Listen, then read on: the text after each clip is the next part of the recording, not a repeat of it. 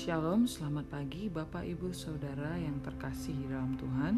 Kembali lagi pada pagi hari ini dalam renungan kita berseri dari kitab ulangan.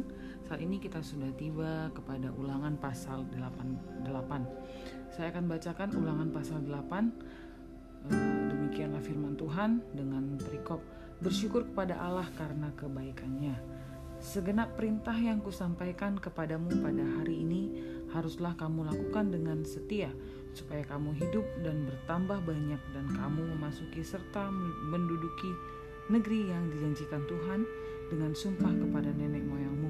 Ingatlah kepada seluruh perjalanan yang kau lakukan atas kehendak Tuhan Allahmu di padang gurun selama 40 tahun ini dengan maksud merendahkan hatimu dan mencobai engkau untuk mengetahui apa yang ada dalam hatimu, yakni apakah engkau berpegang pada perintahnya atau tidak. Jadi ia merendahkan hatimu, membiarkan engkau lapar dan memberi engkau makan mana yang tidak kau kenal dan yang juga tidak dikenal oleh nenek moyangmu untuk membuat engkau mengerti bahwa manusia hidup bukan dari roti saja, tetapi manusia hidup dari segala yang diucapkan Tuhan. Pakaianmu tidaklah menjadi buruk di tubuhmu dan kakimu tidaklah menjadi bengkak selama 40 tahun ini. Maka haruslah engkau insaf bahwa Tuhan Allahmu mengajari engkau seperti seseorang mengajari anaknya. Oleh sebab itu haruslah engkau berpegang pada perintah Tuhan Allahmu dengan hidup menurut jalan yang ditunjukkannya dan dengan takut akan Dia. Sebab Tuhan Allahmu membawa engkau masuk ke dalam negeri yang baik, suatu negeri dengan sungai, mata air, danau yang keluar dari lembah-lembah dan gunung-gunung, suatu negeri dengan gandum dan jelainya, dengan pohon anggur, pohon ara, dan pohon delimanya, suatu negeri dengan pohon zaitun dan madunya, suatu negeri di mana engkau akan makan roti dengan tidak usah berhemat, di mana engkau tidak akan kekurangan apa pun, suatu negeri yang batunya mengandung besi dan dari gunungnya akan kau gali tembaga, dan engkau akan makan dan akan kenyang, maka engkau akan memuji Tuhan Allahmu karena negeri yang baik yang diberikannya kepadamu itu. Hati-hatilah supaya jangan engkau melupakan Tuhan Allahmu dengan tidak berpegang pada perintah, peraturan, dan ketetapannya yang kusampaikan kepadamu pada hari ini, dan supaya apabila engkau sudah makan dan kenyang, mendirikan rumah-rumah yang baik serta mendiaminya. Dan apabila lembu sapimu dan kambing dombamu bertambah banyak, dan emas serta perakmu bertambah banyak, dan segala yang ada padamu bertambah banyak. Jangan engkau tinggi hati, sehingga engkau melupakan Tuhan Allahmu yang membawa engkau keluar dari tanah Mesir, dari rumah perbudakan, dan yang memimpin engkau melalui padang gurun yang besar dan dahsyat itu, dengan ular-ular yang ganas serta kala jengkingnya dan tanahnya yang gersang, yang tidak ada air. Dia yang membuat air keluar bagimu dari gunung batu yang keras, dan yang di padang gurun memberi engkau makan mana yang tidak dikenal oleh nenek moyangmu, supaya direndahkannya hatimu dan dicobainya engkau hanya untuk berbuat baik kepadamu akhirnya. Maka janganlah kau katakan dalam hatimu, kekuasaanku dan kekuatan tanganku lah yang membuat aku memperoleh kekayaan ini. Tetapi haruslah engkau ingat kepada Tuhan Allahmu, sebab Dialah yang memberikan kepadamu kekuatan untuk memperoleh kekayaan, dengan maksud meneguhkan perjanjian yang diikrarkannya dengan sumpah kepada nenek moyangmu seperti sekarang ini. Tetapi jika engkau sama sekali melupakan Tuhan Allahmu dan mengikuti Allah lain, beribadah kepadanya dan sujud menyembah kepadanya, aku memperingatkan kepadamu hari ini bahwa kamu pasti binasa.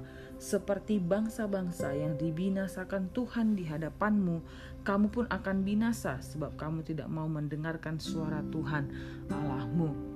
Dari ulangan pasal 8 ini saya mengambil perikop jangan melupakan Tuhan.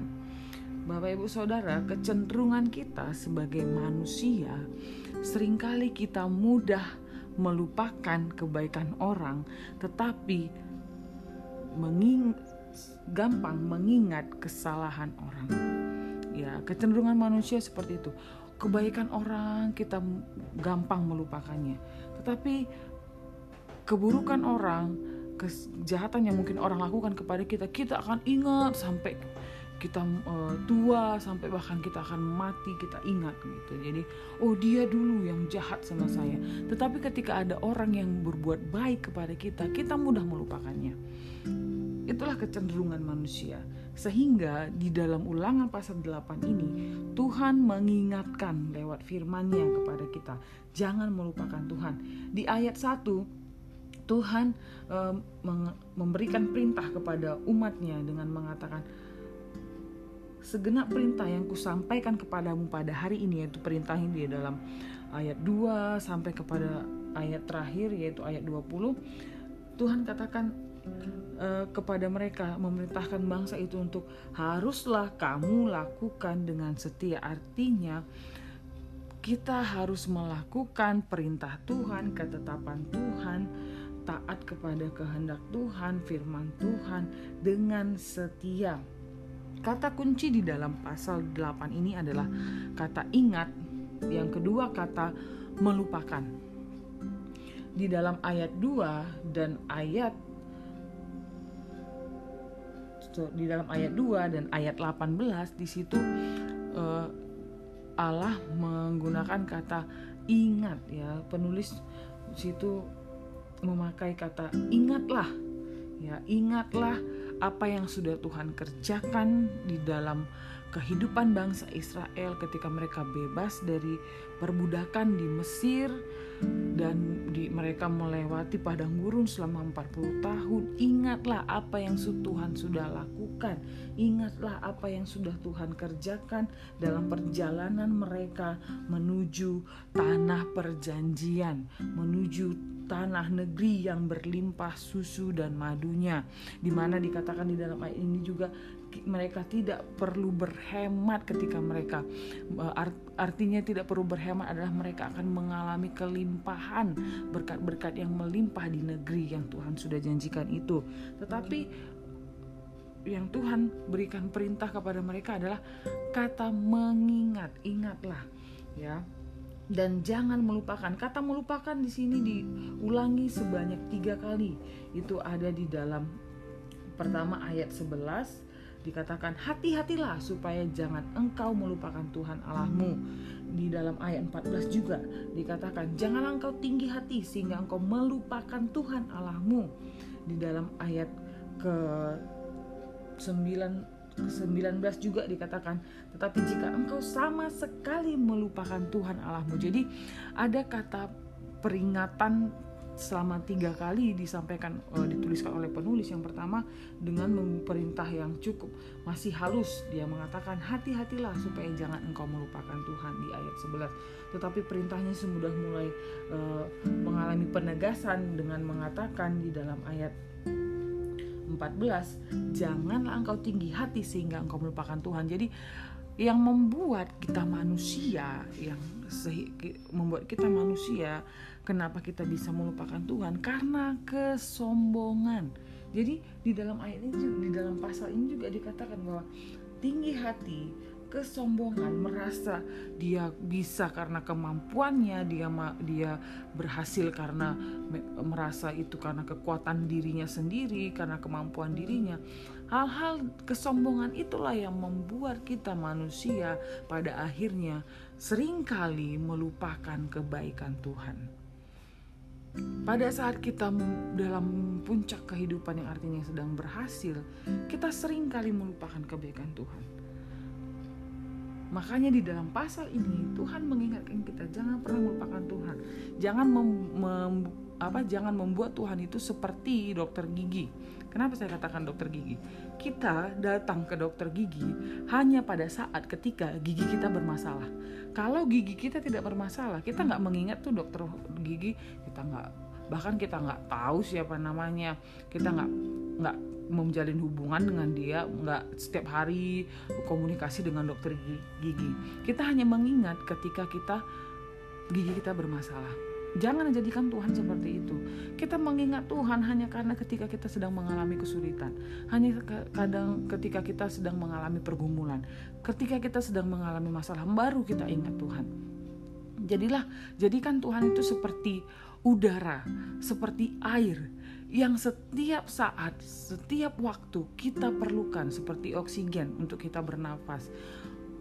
Seperti udara yang harus kita hirup. Kalau kita nggak, kalau kita hidup nggak ada udara, kalau tidak ada udara kita tidak akan bisa hidup karena kita tidak akan bisa bernafas.